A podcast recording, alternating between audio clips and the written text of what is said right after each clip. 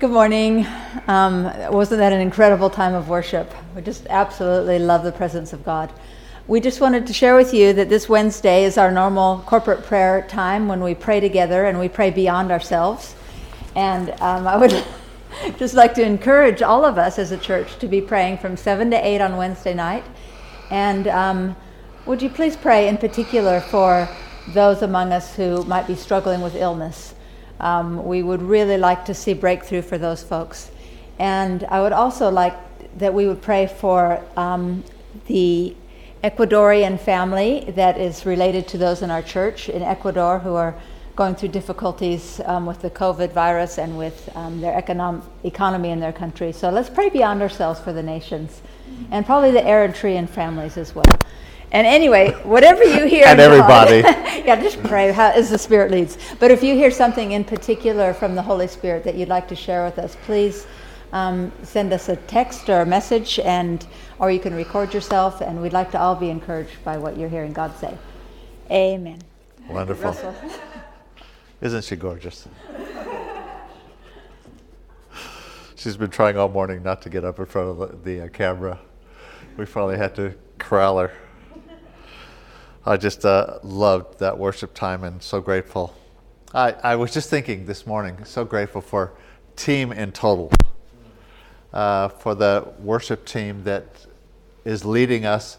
You don't know how difficult it is to kind of lead worship when there's no people.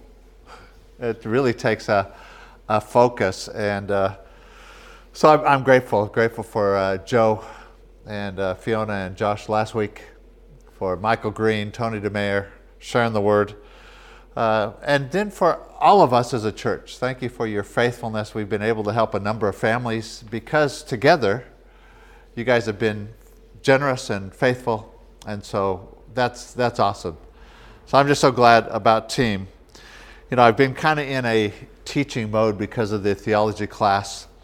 And uh, I realized early in the week as I was thinking about Sunday that that was kind of where my head was going, and I thought, okay, I'm put that aside. I just want to talk this morning. You know, I've uh, I've heard a lot of opinions about what is happening with this COVID nineteen, and some of what will happen uh, after this is all over, and I've heard everything from we're going to stay in this situation permanently to uh, this is God's judgment on sin, to this is an open door for one world government and the rise of the Antichrist. And uh, there's this huge spectrum. And uh, I really don't know about the future. I don't have a clear prophetic picture. But I do feel like I have a word from the Lord for today. And so let's focus on that and leave the future to Him and uh, unless he tells us something clearly.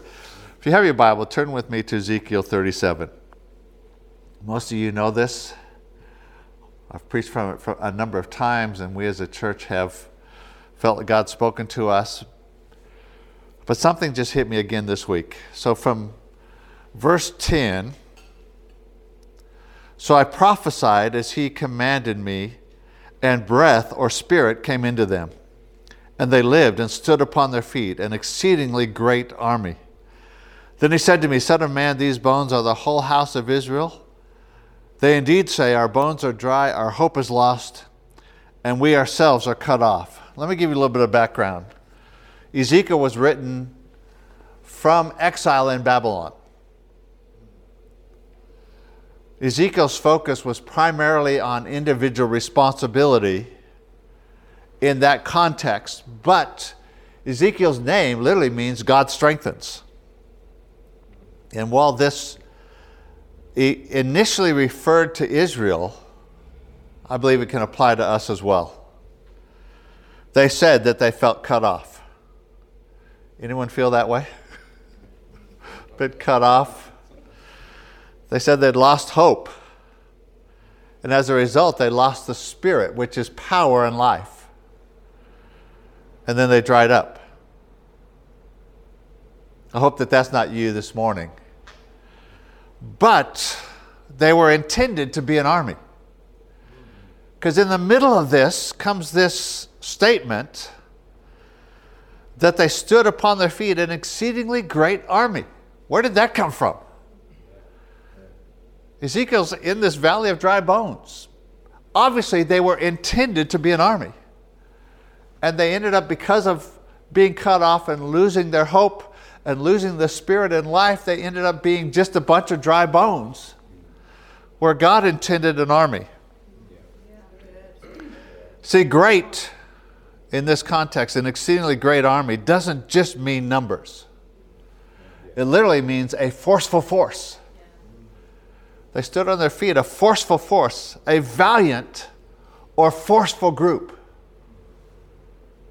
a strong people, or a great army. Why is that important? Because I believe that this is a season of strengthening.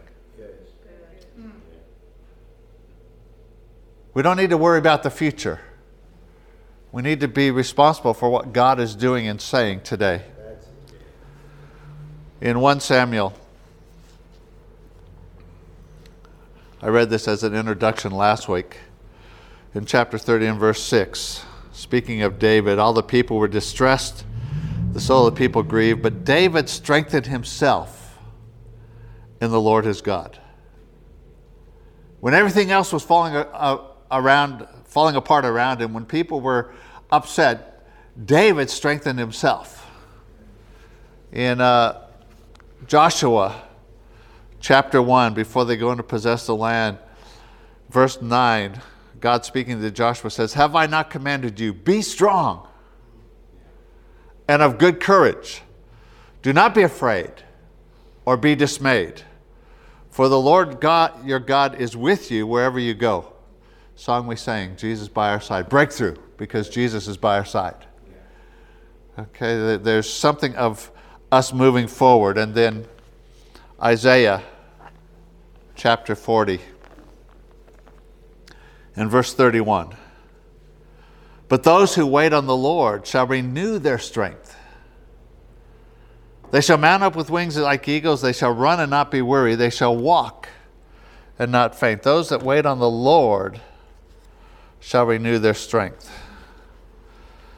Like I said, I believe it's a season of strengthening, not shrinking back. But we need to realize it's God who strengthens us. But how does He strengthen us? He strengthens us when we do a few things. The first thing is praise and worship.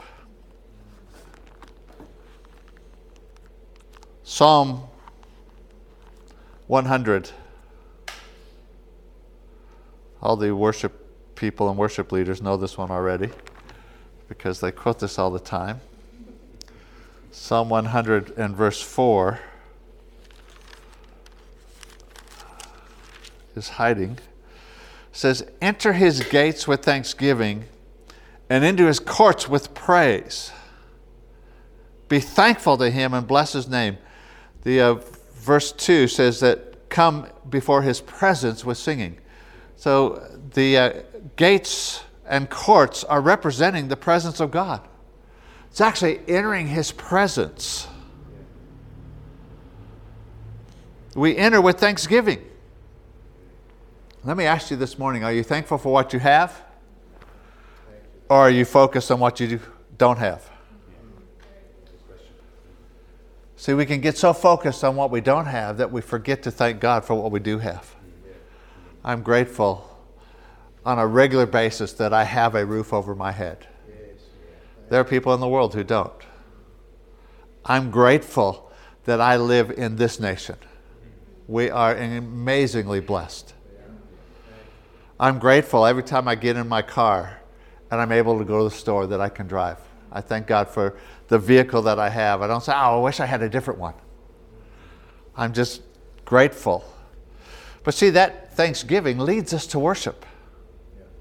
When we realize that God is the one who blesses us, leads us to worship, not just listening to others worship. Though that's good too. You can put worship music on in the background, but there's something about going beyond that and actually worshiping that we enter His presence. It's not just the atmosphere, it's actually His presence. It says, uh, Psalm Isaiah we read, those that wait upon the Lord. Mary was telling me earlier this week that the uh, root for that word wait is to bind with twisting, like the fibers of a rope. Just all connected, like a vine that, that fights its way around something. There's something that's not just a passive waiting, it's a pressing into God, it's worship that He strengthens us. So God's presence as we praise and worship strengthens us in this season. But also prayer. Second point is prayer. Philippians and uh, chapter 4 from verse 6 says be anxious for nothing but in everything by prayer and supplication with thanksgiving let, let your request be known to God. So you're going to add to your thanksgiving and worship prayer. And the peace of God, which surpasses all understanding, will guard your hearts and minds through Christ Jesus. There's something of us talking to Him about what we need. But see, it starts with coming into His presence, the place of praise and worship and thanksgiving if you don't have Thanksgiving, then what we tend to do is just worry about what we don't have rather than actually ask God. When we start with Thanksgiving, but then, as Mary said, I want to encourage you not only do you talk to God about what you need, but then pray beyond yourself, intercede for others. There are others who have greater needs than us. And then, if you read on through the passage and you get to verse 13, it says, I can do all things through Christ who strengthens me. In that context, there's strengthening. In that place of worship and praise and then prayer, there's a strengthening that takes place. But there's a third part as well, and that is studying the Word. We're strengthened. Turn with me to uh, John chapter 8. Most of you would know this verse, but most of you often don't connect it with the verse before it. Verse 31 of John chapter 8 says, And Jesus said to those Jews who believed him, If you abide in my word, you're my disciples indeed. And you will know the truth, and the truth will, will make you free. If you abide in His Word, there's something about this season of strengthening that we spend time in His presence in praise and worship. We pray, but we also take the time to abide in His Word, to study His Word. There's something that strengthens us in that. This last week, I was preparing for the theology class, and for the last week or two, I've been studying again the kingdom authority that we have because Jesus rose from the dead, because we're part of his kingdom. Not only did he save us, but he brought us into this kingdom that his authority overthrows the kingdom of this world. And I realized again this week as I was studying it that I have authority over the works of the enemy. I have authority over fear. I have authority over sickness in my life. I need to acknowledge those things as the illegal squatters that they are. They have no authority to be there. But I sometimes put up with them because I don't realize I have an authority to evict them. They're illegal squatters. I need to kick them out. But too often I don't because I don't know the word. I don't know the authority that I have. And it's hit me again that we have this authority. But let me tell you, it's not just for us as individuals praise and worship, prayer, studying the Word, but also a season for God strengthening families. In a sense, we're forced together. This isolation forces families to hang together, uh, whether we like it or not. But I hope you don't see that as a difficulty, but as an opportunity. It's an opportunity again. With Thanksgiving, are you thankful for your family? Are you thanking God for your wife, your husband, for your children? Or the fact that you have to work and homeschool just driving you crazy? Start with Thanksgiving and praise, not just to God, but affirmation to them. Praise is declaring the good things about someone. So, are you sharing affirmation with your spouse, with your kids? Or do we get so focused on just getting all the job done? My wife just said I'm so handsome because she's gorgeous. But also prayer.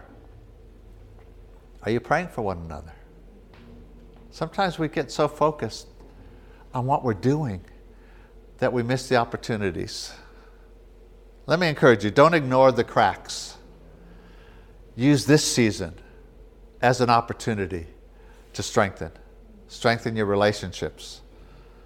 Husbands, love your wives. Ephesians chapter 5. Most of you would know this, and I've preached from it before. I was trying to find out this morning when it was, but it's been a bit of uh, time. But Ephesians chapter 5 and verse 23, uh, sorry, 25. Husbands, love your wives just as Christ also loved the church and gave himself up for her. There's a quality of love that is a giving up of ourselves, it's a giving of ourselves. Maybe you don't always feel like affirming your wife. Die to yourself and do it. Because she needs to hear, women need affirmation. They need to hear that they're loved. As men, sometimes we don't think we need that as much, but they do. I've told the story before of the old couple, farmer and his wife, who had been married for 30 years, and they were, she was upset, so they went to marriage counseling, and the counselor asked them what the problem was, and the wife said, He doesn't love me. And the husband's response was, Woman, 30 years ago when we got married, I told you I loved you, and if I ever change, I'll let you know. he was not aware of his wife's need to hear that on a regular basis. But not only your wife, your children. But then it says in verse 33 Nevertheless, let each of you in particular so love his own wife as himself, but let the wife see that she respects her husband. So, women, you need to understand that your wife's need, your, your need, is not the same as your husband's need. No, I'm meddling. He needs to know that you respect him. Now, you need to take, think about that. What does that mean? It's not just a matter of I love him, but I respect him. I appreciate what he does, I appreciate who he is. There's something different. We have different needs. The uh, golden rule, which Jesus said, do unto others as you would have them do unto you, is wonderful, and it works everywhere except marriage. You're going, what? Because if I treat my wife with just the respect that I need, it's not the same as what she needs. She needs to hear affirmation. She needs to hear that she's loved. She needs to hear good things. That's why women say, say guys, if you haven't figured this out, do these pants make my butt look big, is an opportunity for you to affirm. It's not an opportunity for the truth. you don't need that. The reason she's asking is because you haven't been affirming her enough. Oh, okay. Now my wife says I've gone to meddling. but let me tell you, it's not only husbands love your wives and wives respect your husband, but it's also train up your children we have this incredible opportunity not just to teach kids reading and writing, but to train them in values. From the time a child is about four or five and they learn abstract thinking to the time they're about 10, they have a period of time where they learn values. And we can't abdicate that to a secular system We need to actually say, okay, how am I going to train them? What values do I want them to have? But see, once they hit about 10, they've got the values. Now it comes down to applying them and learning how to make good choices and decisions. Someone said to me that teenagers get focused on authority. I want to make my own choices. I want to be able to decide what I do. Parents get focused on responsibility. You have to do these things and you have to f- fulfill these responsibilities. And a friend of mine once said they're two sides of the same coin. And the problem is we have to not just focus on the side that we like. If you have children, you need to focus on the authority side. So when my boys, we have three boys, and they'd become teenagers, and I was preparing them to get their license, started way early. Uh, I'm not recommending that you do this, but I would take them to a parking lot of a store and let them drive when they were 13, 14 years old and teach them some of the basics, but also talked about the incredible privilege it is to be able to drive anywhere you want to go. And I said, man, this is, you, you, can, you can decide where you go. You have this incredible authority when you get your license. But at the same time, I began to teach them responsibility. I said, guys, I want you to do this, and I will cover the, the cost of the insurance for the vehicle, but you have to cover the cost of the excess. And so you have this great privilege, privilege and authority, but you also have to carry the responsibility. Before you can get your license and drive, you have to have the excess in the bank. I'll cover the cost of the insurance, but you have to have the excess. And so they were so excited about, because I focused not just on the responsibility, but the authority, they were so excited about driving that they all saved up their money and had the, the money in the bank so that when they got their when they were allowed to get their license, they got it. And then I would just give them the keys to the car and say, Go. This is what it's about. Now you can drive. Not telling them that I was waiting for this so that our oldest son could drive the younger ones everywhere they wanted to go. And I didn't have to do it on Saturday night. Uh, don't tell them I said that. But that's part of a season of strengthening.